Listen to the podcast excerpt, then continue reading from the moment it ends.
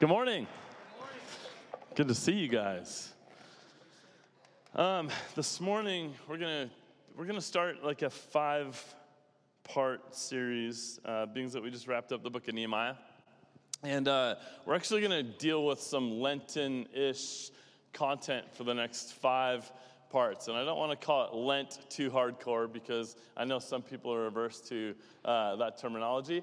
And we aren't necessarily like high church, we don't do a lot of liturgical things. But we really, as we were approaching the season, we were thinking about how cool it would be to actually have a season of preparation leading up to Easter that prepared our hearts and prepared us for Jesus' death and resurrection. And so that's what we're going to spend the next several weeks doing.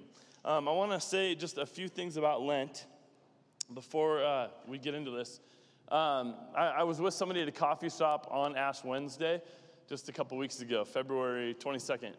And uh, we were sitting there talking, and they looked at me and they're like, These people keep walking in with like ash crosses on their forehead. And, uh, and so we were having this discussion about what that represented. And for those of you that do not know what Lent is, Lent, literally, the word literally means spring.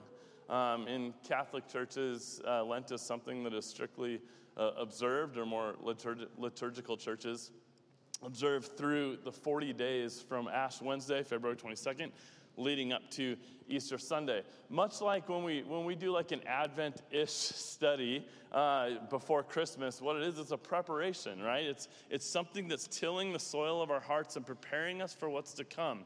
Uh, with Advent, we are looking towards the arrival of the baby Jesus, the, the Son of God, the Messiah coming in a manger for us. With Lent, it's a little bit different because it's actually a time more of like mourning, but also repentance, recognition of what Jesus accomplished through his death. And, and then on Easter Sunday, on Resurrection Sunday, we celebrate the, the resurrection, the life that Jesus brought for us, salvation and forgiveness, and all of these things.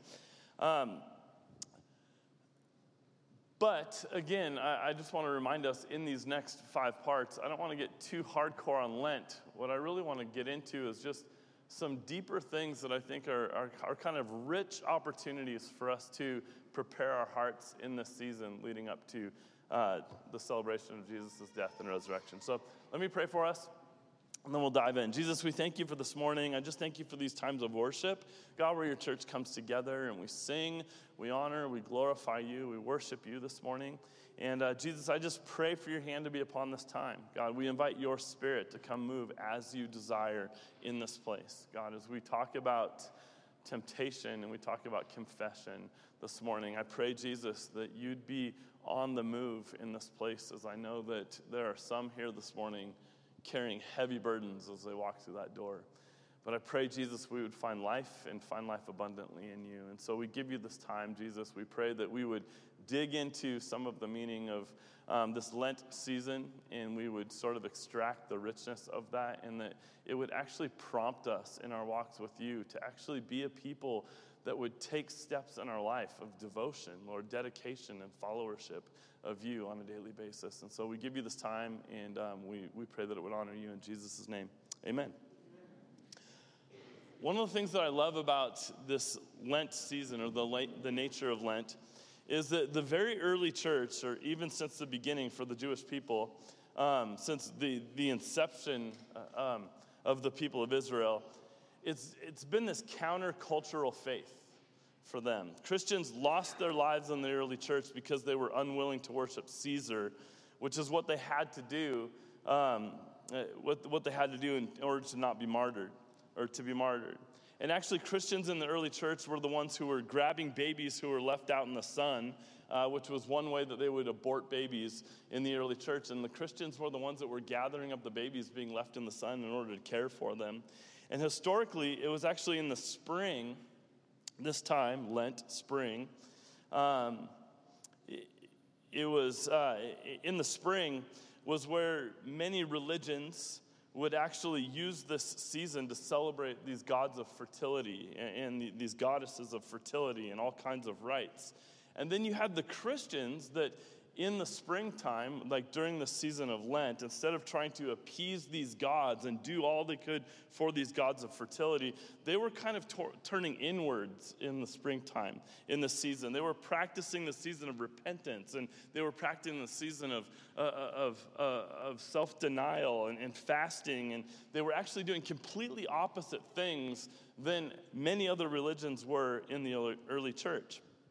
And the Christians did this not just like to appease God or to appease Yahweh or, or, the gods like other religions did, but in fact, they did this because they wanted to prepare their hearts for Him and to be transformed by Him. And so there's this richness in the depth of this season that we're in. And if you didn't grow up in like a high church context or, or, or, you have never followed like a liturgical church calendar, then you sort of miss some of the formative pieces of these disciplines and these practices. And that's what I'm really hoping is over the next few weeks, we can begin to put some of these practices in place that prepare our hearts and sort of till the soil of our hearts for Jesus' death and resurrection that we're celebrating in a month. So I want to encourage you this morning to not think about giving something up. So, uh, in like an obligatory way. And so, oftentimes, Lent is looked at as something where, you know, you're going to fast this week and you're going to just give something up. And it's done in a way that's just, again, it's obligatory. We do it sort of to appease God. Some of us, we, we do it, or I've heard people do it because um, their family does it and they don't even really know the depth or the reason why they're doing it. It's just something that their families have always done. But I want to encourage us this morning that the core premise behind Lent is to not give something up in a legalistic or an obligatory way. Uh, or like if I scratch God's back, then God's going to scratch my back. If, if I do this, then God's going to bless me, sort of way. But I want you to think about the idea of choosing during the season. This idea of choosing less of the world. This idea of like us choosing self denial, choosing to give something up. Again, not in a legalistic way, but in a way that we want to actually apprehend or consume more of God. We're choosing to give something up because we want Him to replace those things. We want more of Him. Does anybody in this room resonate with that? Like, do you sit there sometimes and want, I want more of Jesus, I want more of His Spirit. And the reality is, there's so many things that have consumed our lives and our hearts that we have to get rid of these things to make room for more of Him. And the season is a choosing of this nature. And so we do this in the, in the, very rhythms and the patterns of our day. We give stuff up that becomes part of us that we actually say, I want to give that thing up. And I think the richness of Lent is not just the denial of something, but, but it's all about what you're choosing in the place of the thing that you're giving up. And this is really the most life giving piece of fasting is that you deny yourself of something in order to make room or time for more of the Lord, for something else. So, what will you put in that thing's place as you choose to give it up? What will you put in its place? This morning, we're going to focus on Luke chapter 4, and I want you guys to turn there. We're just going to be in Luke 4, verses 1 through 13. Story that many of you have heard before, but we're going to spend some time camp and camp out in it for a little bit. Um, and I really encourage you that, that again, we're going to dive deep into this passage this morning and ask a few questions. But I want to look at like what happened. What, what, what, do, what can we observe from this text? What does it mean? Like, what's the interpretation of this passage? And then the last part I want to end on today is just how does this apply to us? How do we walk away from here today? And so, what happened in this passage? I'm not going to read through it, but I am going to read through it as I teach through it. And so, just follow along with me. But Jesus leaves the Jordan area and uh, his baptism, actually. And the scriptures say, and Jesus, full of the Holy Spirit, at the beginning of that, that text, returned from the Jordan and he was led by the Spirit into the wilderness. So notice those words that he's led by the Spirit into the wilderness for 40 days, being tempted by the devil, and he ate nothing during those days. I've often read this text and thought, well, it was kind of a conversation that Jesus is having with the devil, right? It's just very kind of academic. I picture it like this really easygoing conversation. Well,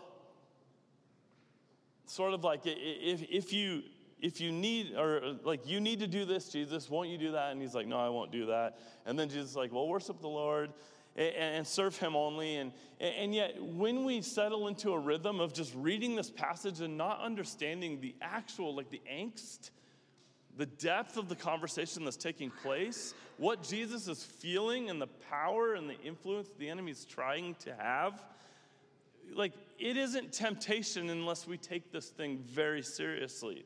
It's not just a dialogue or a conversation that they're having, it's an actual temptation being thrown at Jesus. And this was a season of severe, like physical, emotional, mental, spiritual temptation for Jesus. It was a struggle, a struggle of epic proportions, something that you and I probably cannot even imagine. And this was not temptation without it being a struggle about life and death, about good and evil, about God versus Satan. And it would not be about temptation if there wasn't the possibility that he could fail. But it was only a conversation like without these elements. Like it was just a dialogue, it was just academic if we remove any of the weight of the conversation that's being had.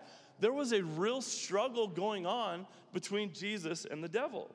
And the, the pillars of this passage are these three temptations. The first one you see in verse 3 the devil says to him, If you're the Son of God, command the stone to become bread. It's his first temptation. I want you to highlight three words and, and a, uh, two words and a phrase, actually, um, because these are going to be important. The first one is if, not since, not because you're the Son of God, but he says, if you're the Son of God. The second phrase to sort of underline is this phrase, Son of God. So if connects to this phrase, Son of God. And we'll talk about that in a little bit. And then the third keyword I want you to underscore is the word bread. Because it occurs uh, in Satan's statement, and then it also occurs in Jesus' response. He says, Man shall not live on bread alone. He repeats that back.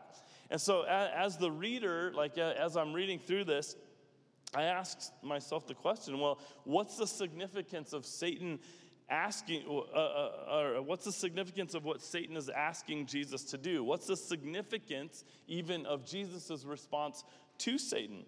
In the second temptation, Jesus is led to view all the kingdoms of the world. Whether or not he, he left the wilderness necessarily to do this, we don't know. But it makes more sense that Jesus is still out in the wilderness and he's sort of like this virtual reality thing that the, the enemy takes him to this place and begins to show him these kingdoms. It wasn't like, oh, thank God that I get a break from the wilderness. I'm going to head over here now. It was like within it. The enemy shows him these things. And the devil takes him up and he shows him all the kingdoms of the world in this moment and he says this to him To you I will give all, all this authority and their glory, for it has been delivered or given to me. And I give it to whom I will. If you then will worship me, it will all be yours. Interesting in this statement that the devil claims to have possession of them if Jesus would worship him. That, that he, somehow the devil thinks that he's got possession of them, that he's going to give them to Jesus if Jesus worships him. And Jesus responds in this way He says, It is written, You shall worship the Lord your God, and him only shall you serve. And so it seems a little bit cryptic, right? Like I understand showing him all the kingdoms of the world, but worship the Lord your God and serve him only. Where is it that Jesus is pulling this passage from? Why is this, why is this relevant? I'll come back to these. The third temptation Jesus is then led to the pinnacle of the temple. It's the southeastern corner um, uh, of the temple, the highest corner of the temple, about 211 feet tall, 21 stories high. This was no small, uh, this is no small fall if Jesus was to fall. And he says, Do this. If you're, if you're the Son of God, again, underline if, throw yourself down from here. And this next part is interesting is that the devil quotes from Psalm 91, verse 11. Like, make a little footnote in your brain that the devil's actually quoting scripture to Jesus. He's quoting Psalm 91 For he will command his angels concerning you to guard you carefully. They'll lift you up in their hands that you will not strike your foot against a stone. In other words, God's going to rescue you. And then Jesus says, You shall not put the Lord your God to the test. And then you have to ask, like, how was that a test? Is there a key word there? And, sure enough, like you, you sort of see that there, there is one. Like, why did the devil tempt him in this way? Why does Jesus respond the way that he does? And then the passage ends with this really sort of ominous verse, verse 13. And when the devil had ended every temptation, he departed from him until an opportune time. So interesting. So the devil wasn't done. What does all this mean? How can we interpret this stuff? So, as we go through this, I really want to encourage you to begin to take this passage and to begin to say, God, how does this apply to me? And I want to see your, I want you to see yourself in light of some of the parts of this passage this morning. But I want you to underline it in your Bible or highlight it in your phone or mark it in your heart how these interpretations are going to be applied by the Holy Spirit. So, the context of these temptations uh, is the first thing I want to look at. So, sit back for a second. Think for a second of Jesus, who, who we believe to be God Himself, that He submitted Himself to these temptations. He was led by the Spirit, but He cooperated. He goes into the wilderness 40 days, into barrenness, submitting Himself to essentially physical, emotional, mental torture so to speak, to isolation, to weariness, to despair. Like Jesus has actually felt everything that you have felt in your life. Now, how many of you in this room have ever fasted for a day? Okay, three days? This isn't like a contest, but five days? Anybody ever gone 30 days? 30 days, that's crazy. Whenever I've fasted for like two or three days at periods of my life, I feel like I want to eat my own hand by the end of it, right? to think about 40 days that Jesus is in the wilderness. Jesus didn't just fast for a day or a week or even a month. We're talking about 40 days. This was a legit fast. And while he's fasting, he's in the wilderness, by the way. And just to remind you, this wilderness is not like trees and stuff, right? This isn't like Narnia, where he has places to hide and water to drink from. Uh, when I went to Israel, I was very surprised to see this wilderness area and realize this is a desert. There's literally nothing there. He has nothing. It's hot, it's sun beating down on them on him for 40 days. It's crazy. It's not trees. You come to North Idaho and you think about wilderness, and our initial context is the trees in our backyard, these forests and these hills and these things, this wilderness that's here. But this is 40 days. He's in the middle of the desert and he's hungry. He's really hungry. Satan comes and he says, If you're, if you're God's son, tell the stone to become bread. So, in other words, take care of yourself, feed yourself, do what it's going to take. Don't depend on God's provision. And inside of Satan, like Satan's words are really this like dual accusation, right? The, the first is God's not going to take care of you, is what he's telling him. The moment a Jew hears 40 days in the wilderness, what's their initial context? They start thinking about Israel's 40 years in the wilderness, being led through the wilderness, all that they went through in that time, all that God even provided for them in this time. And so there's this kind of juxtaposition of Israel and wilderness and Jesus and wilderness. And so the last time that Israel went through this, they didn't trust God, did they? They actually accused God of not providing for what they needed. They complained, they argued with God. And then in their starvation, God, in his mercy, feeds them what? He feeds them manna. And the second temptation was this if you are the Son of God, and, this is a question of Jesus' identity like, is God truly your Father? Are you truly Jesus, the prized Son of God? Are you really the Messiah? And so, Satan, take note of this in your mind, like as you begin to interpret this, right? Satan uses Jesus' circumstances to question Jesus' identity. And I think about that and I think, how often does that happen for you and I? When Satan uses our circumstances to cause us to question our identity, whose we are, who we are. It's important for us. Notice that Jesus doesn't turn the stones to bread.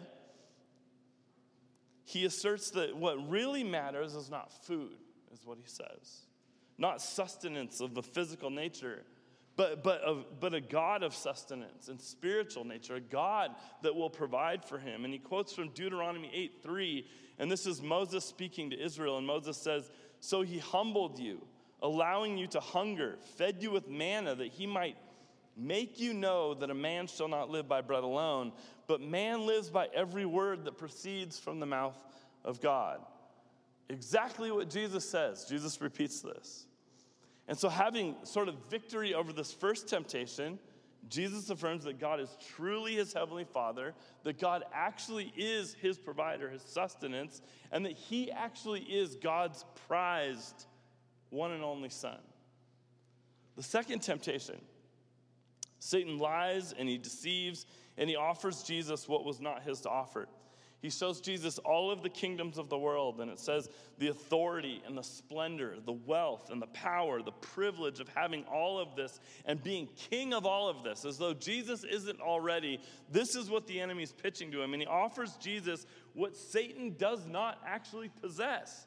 Satan was not given the kingdoms of the world. Satan was allowed to roam the earth, but he was not given the kingdoms. And he would never give it to him, even if he could, because Satan, in and of himself, is a deceiver. Like he's a liar. He's always got a card up his sleeve. And so the one condition was that Jesus must worship him, is what Satan says. Just like Israel, by the way, was tempted to worship other gods because they would get wealth and authority and splendor and all the stuff that God promised them. But the Israelites wanted to get it their way, how they wanted it. And so, safety, by the way, they wanted. Privilege, by the way, they wanted. The same things that when you think of sort of American culture and what we lust after today, it's these same things that they're lusting after. And Israel did that. Their temptations were the same as Jesus's, but they gave in to them.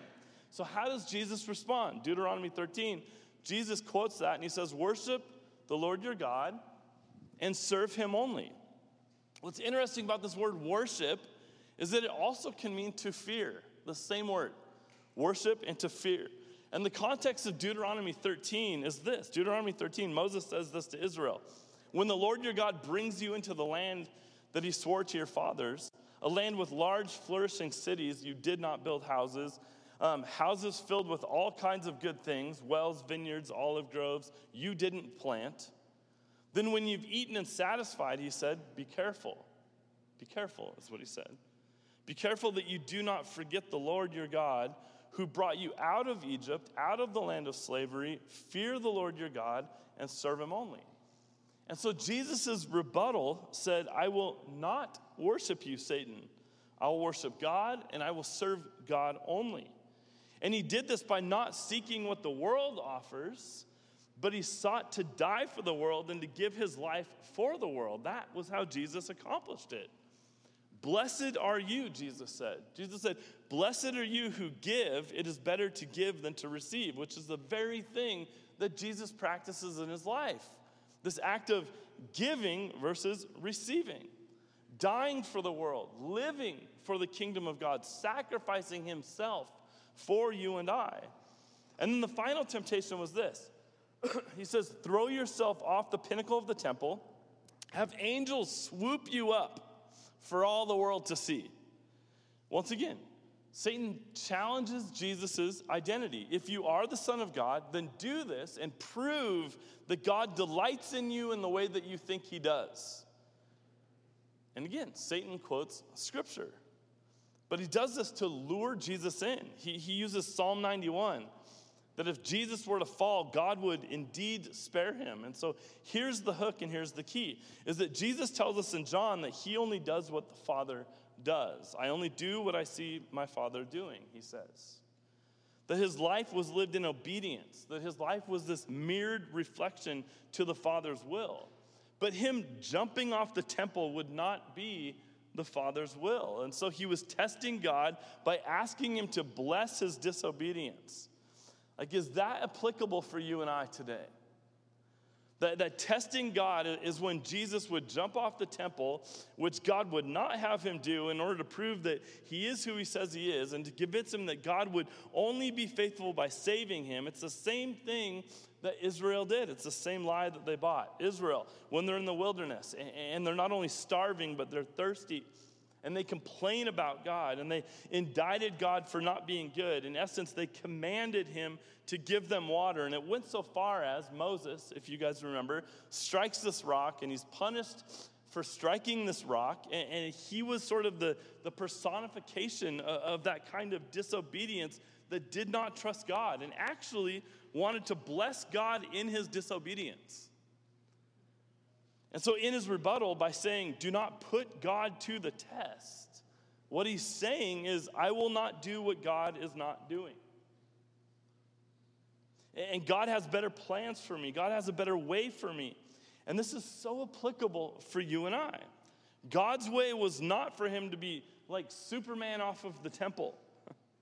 God's plan was for him to actually go to a cross. That was how he would lose his life. He was submitted to God's plan. Not for his own self promotion, that wasn't what Jesus was about, which is what Satan wanted. But it was actually for the Father's glory, putting his Father's plan ahead of his own plan. And so let me summarize this before I get into some application parts. Jesus himself was victorious over every single challenge that was put in his path. Hebrews tells us that he was made like us in every way, but that Jesus was actually without sin. That he became like us in every way, that he suffered in the wilderness like us. And he did not sin, that he was victorious over every challenge that was put his way. And the challenge to, to question whether or not God was going to provide him, for him or whether or not God's plans for him were right, the temptation, the temptation to question the Father's delight in him, his own identity, the, this challenge to pursue the calling that God had for him, whether it was good for him or not, but for our blessing to misuse power, to take control, to turn stones into bread. Jesus was tempted with all of these things. And so, how does this apply to you and I? And this is where I think it gets kind of fun. We've already done some of the heavy lifting here, but I want to focus on a few things. The first thing is just about temptation. And so, as we look at this next week, like each week in the next series of weeks, I want to have something that I leave you with that just is something that would prod your heart a little bit that would cause you to take some action. Because nothing that's formative in your life doesn't require action of you to some degree. We are not saved by our works, but we are saved for good works. And so there's an amazing opportunity for us to look at this season and ask God, God, what is it that you want me to choose in this season?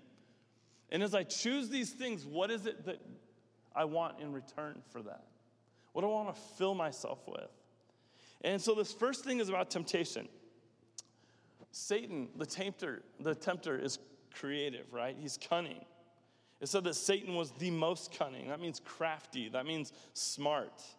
But he's also insidious. Like Satan sort of always crawls between the grass line of our lives.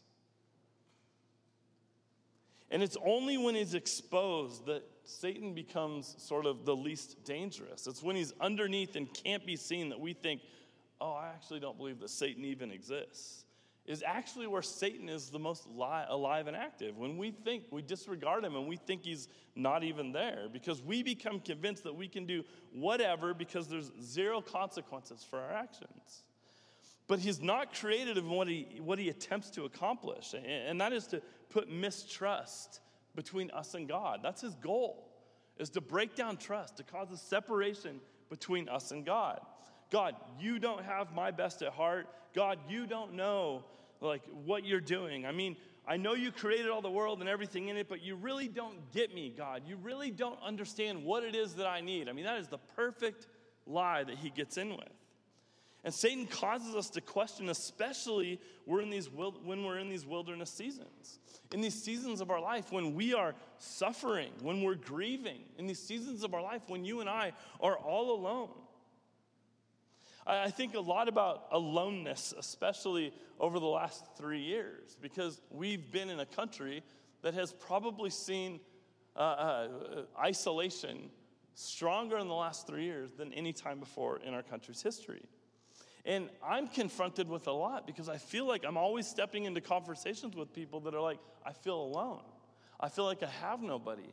I feel isolated. And it becomes this, this corner that the enemy backs us in to convince us that you need to stay there. And what he does in doing that is he cuts the life out of you as you begin to isolate like that. Satan wants you to be alone, Satan wants you to sort of die off. Um, as I think about, I don't know about you guys, but um, in the summertime when we build campfires, like I'll sit there and just stare at the fire while we're and, I'm just like intrigued by like the, the, the, the heat of, of, the blaze and looking at the embers. And you just, does anybody else do that or am I crazy? You just, you're like mesmerized. You're like, what in the world is going on in there? That thing is so, I just want to touch it, you know, like uh, it, it's just, it's so hot. And, and so like we sit and stare at it. And what's interesting is that you know that if you take things that aren't burning and you begin to put them straight in the middle of the ember, what happens? The thing catches fire and you're like oh man this is rad you know like start heaping stuff on there and throwing some gas on it and just like having fun with the deal. But it gets hot. But i don't know if you've ever sat there and watched a fire and, and then you've watched as there's a portion of the log that begins to sort of burn through and then you watch a, an ember a piece from that log fall off on its own in the fire and then soon enough you just watch it as it fizzles out like it has no more heat, it's not connected to the source anymore. And as I sit and watch that, sometimes I trip out because I'm like, that's the perfect way that the enemy wants to isolate us, drain the life out of us, pull us out of the source, and place us in a, in, in a spot where we're solely on our own and convinced that we can't work our way back. And then he begins that process of just consuming and decomposing our hearts. And he's done that well in the last few years in our country.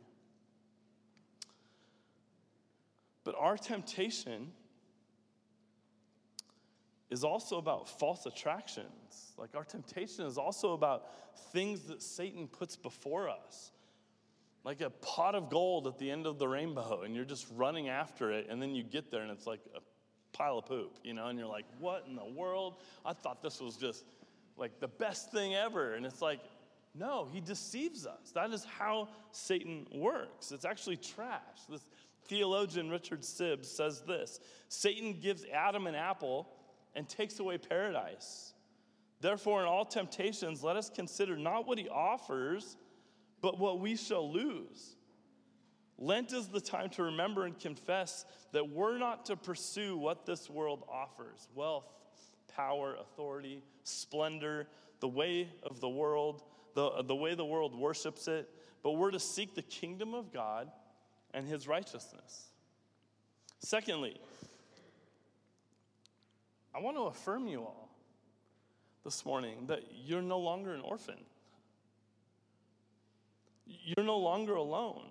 Now, you may be living alone, but if you're a follower of Jesus, you are actually no longer alone. You're not forgotten. Even if you're in the wilderness, even if you feel as though you're starving and you're isolated and you're suffering, because if it was good enough for Jesus, it's good enough for us. What does Hebrews say? It says Jesus learned obedience in that wilderness. And if we abide in him, we too will learn. And this is what, what Joseph said, looking back at the whole of his life. Yeah, my brothers threw me in a pit. They left me for dead. I was put in a prison a couple of times. But if you remember what he said, he says this What you meant for evil, God used for good. What Satan means for evil, God will use for good. God does not waste a thing. And so we're to confess the ways that we are like Israel that we are not like Jesus. We're to confess those things. The times that we ask God to bless us in our disobedience, we should confess those things. God, I know that I'm not doing what I should be doing, but please bless me anyway. Like we often say that. That's how we test God. But, church, I want you to know this morning that you're actually delighted over by God. I mean, me telling you, do more, do more, go do this thing, will never lead you closer to God. But me telling you this morning, reminding you this morning how much God loves you, how prized you are in God's eyes this morning, how cherished you are. I hope that just like pushes you back into the ember, right in the core of it, right where the fire is. That He loves you. That is the fuel that pushes us towards Him. I had this amazing moment with my son two weeks ago, and I'm gonna try not to cry. But we were at a youth retreat, and um, it's at the end of the service that I was speaking at. And I see my son standing over there, and he doesn't know any of this happened. And, uh, and I walk over to him, and I lay my hand on him, and I start praying for my son. And in this moment, like I'm praying for him, and I feel like God's given me like these words for my son, and I'm, I'm praying for him. And um, in a moment, like I'm t- just completely overwhelmed with how much I love and cherish my son. Like I'm praying for him, I'm just like, He's the bomb. Not a kid, he's 18 next month. He's a man.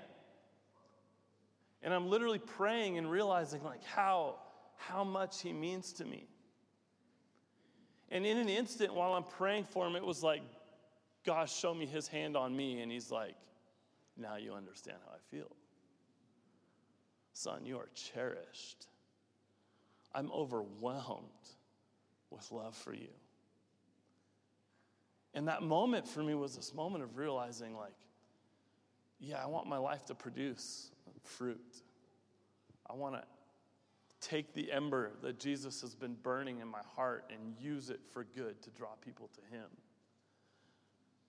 But nothing that I do gives me that place in Jesus' heart. He thinks that anyway. And you're here this morning, and some of you just need to re- be reminded that you you're stinking cherished. like, above all, there's this God that loves you so deeply, so much, that nothing you can do or say would cause him to think any differently of you.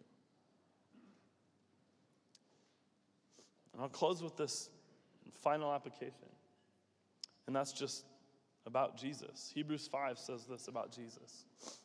It says, during his life on earth, he offered up prayers and petitions with fervent cries and tears to the one who could save him from death. Think about him doing that in the wilderness as well, not just in Gethsemane, not just on the cross. It says, and he was heard because of his reverent submission. He left the wilderness in the power of the Spirit, you guys. This time, like that, that he spends his 40 days, he leaves there in the power of the Spirit. And this passage in Hebrews 5 goes on to say, although he was a son, he learned obedience from what he suffered. And once made perfect, he became the source of eternal salvation for all who obey him. He became it. Like he literally won the garden. Jesus literally won the cross. He won the resurrection of the dead. Like he's the fulfillment of all of Israel. Jesus is the second Adam, right? He succeeded where Adam had failed. He's our source of, of, holistic salvation for us mentally, for us emotionally, sexually, relationally, socially, vocationally. He is your source of salvation for everything. And that doesn't mean that his goal for you is to be healthy, wealthy, and wise. That's not his plan. It means that his goal for you is actually to give him glory. That the ember would burn, and all who see that thing flaming would know that it's Jesus who ignited that thing within you. That they'll see him. And I want to tell you guys this morning that you have a power in you that can resist temptation like none other. Who was it that was with Jesus in the, in the wilderness? Not a rhetorical question. Who was it? The Spirit. Who was it that Jesus receives as he leaves the wilderness experience? The Spirit goes with him. What's it say later on? That the same Spirit that raised Jesus from the dead lives within you and I. Those who would call upon the name of Jesus would receive the same spirit. So you reach a season of your life where you're like, temptation is it's overbearing. It's just too much. I can't deal with it. There's no way for me to stand on the weight of it. And Jesus goes, My spirit is with you. And not just that, but I love you like crazy. You got this. I am with you in the midst of it all. You have a power in you that can resist any temptation. And maybe this morning, probably all of us actually, have something in our life that we think is sort of the go to temptation. It's the thing that the enemy always uses. It's sort of the, uh, like my path that's well trodden. Like I continue to go down this path. It's what I go to. It's my temptation. It's my thing. And I want to tell you that one of my favorite passages is 1 Corinthians 10 13, which says, No temptation is overtaking you that is not common to man, right? Means everybody's probably struggling with it. But we're convinced sometimes that we're the only ones that are dealing with it. And we isolate. We don't talk about it. We don't confess it. We don't deal with it because we're the only ones. And he says, No temptation is overtaking you that is not common to man. And then he goes on to say, But God is faithful. He will not let you be tempted beyond your ability, but with the temptation, He will also provide the way of escape that you may be able to endure it. Does it say remove you from it? No, it says that you may be able to endure it. That means that if you're an escape artist and that's sort of what you do, that's how you deal with temptation, you're a person that just sort of runs and hides, or, or you're a person that attacks others, or you're a person that sort of indicts God, you remove yourself from others. Like, if that's you, like you need to know this morning that you actually can stand up to it, that you can actually deal with it, that you don't have to run anymore. And the point is, however it is that you give in to temptation, you don't have to do it anymore. Jesus has bought it all. Paid the price, and He's given you a spirit to walk through it. And I'll close with this. I ask the worship team to come up. Will you today allow temptation to strengthen you, or will you allow it to ruin you? Because it will do one of those two things. It'll be that which God uses to strengthen you, or it'll be that which ruins you. This morning, will, will you come with me to Jesus in confession and humility and saying, God, like, I'm a mess? Because the reality is, all of us in here are jacked up. We all are a mess to some sort. The joy is that we get to be a mess together, right? For Jesus. But will you this morning come to conf- in confession to God? Or will you run like Adam? What will you do? John Owen said this Temptation is like a knife that may either cut the meat or the throat of a man. It may be his food or his poison, his exercise or his destruction. So, how will you leverage that temptation in your life? How is it that Jesus is with you right now? What power do you have to stand in the midst of it? 1 John 1 9. Close with this. If we confess our sins, he's faithful and just, will forgive us our sins, and will cleanse us from all unrighteousness. What a cool morning to take communion. As we close out this morning, we're going to sing a song. I'm going to ask the prayer team to come up here, maybe a couple of you on each side of the stage. And what I'm going to ask you is this Are there things this morning that you're standing under the weight of that feel unbearable? Are there things this morning that the Lord is prompting in your heart to confess? And the reality is, like, we, we'll have prayer people up here. I'd love for you guys to come forward, receive prayer, have somebody anoint you with oil, like, pray for you this morning. Ask for Jesus to strengthen you. And some of you will think to yourself, I will not get up and do that because people will know that I have a problem. And the reality is, they all have problems. Some will choose to do something about it, and some will continue to be ruined by it. This morning, Jesus is welcoming you with open arms. He's receiving you. I'll repeat it again. He's overwhelmed in love by you. He's, you are cherished in his eyes. Like me with my son, Jesus looks at you this morning and he thinks like, there's nothing I love more than you. And so as we open up this time and we sing and worship, I'm going to invite you to come forward, those of you who need prayer. May this be a sweet time where we can confess, where we can receive prayer, ask for strengthening, actually be the body of Christ. Not a people that just attend a church service together and go home, but a people who actually feel like we're in this together. We're in the fire with one another. And Jesus is here with us by his Spirit. And so as we close in this worship song, I'll have you guys, if you want to come forward and get prayer, come forward and get prayer. We're going to sing a song. As soon as we sing this first song, one of our elders, Neil's going to come up and he's going to lead us in communion and we'll partake in communion together and then we'll close out in a song. So let me pray for us. Jesus, thank you for this time this morning. Thank you for the work that you're doing in our lives. Thank you, Jesus, for the strength that only you give us. Thank you for your example, Jesus. Your example that showed us your great love for us, but also showed us, Jesus, the strength that we can find in you. And so I pray this morning for your church that they would find that strength.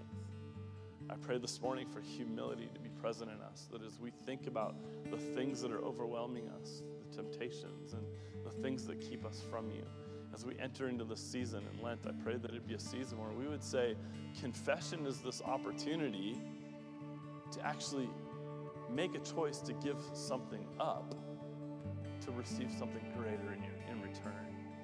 And as we confess, we're giving up our junk. We're literally pinning it to that cross and we're asking Jesus, give us more of you. Fill us with your love and your compassion and your grace and your forgiveness. Overwhelm us with your love this morning, Jesus. Reveal yourself to us, make yourself known. And in Jesus' name, would you have a work in this place, in the hearts of your people, like no man, no person, no small g God could ever accomplish. Only you, Jesus. In Jesus' name we pray. Amen. As we sing, if you want to come forward and receive prayer, our prayer team's up here. We'd love the opportunity to pray with you. And then after we sing, we'll come up and do communion.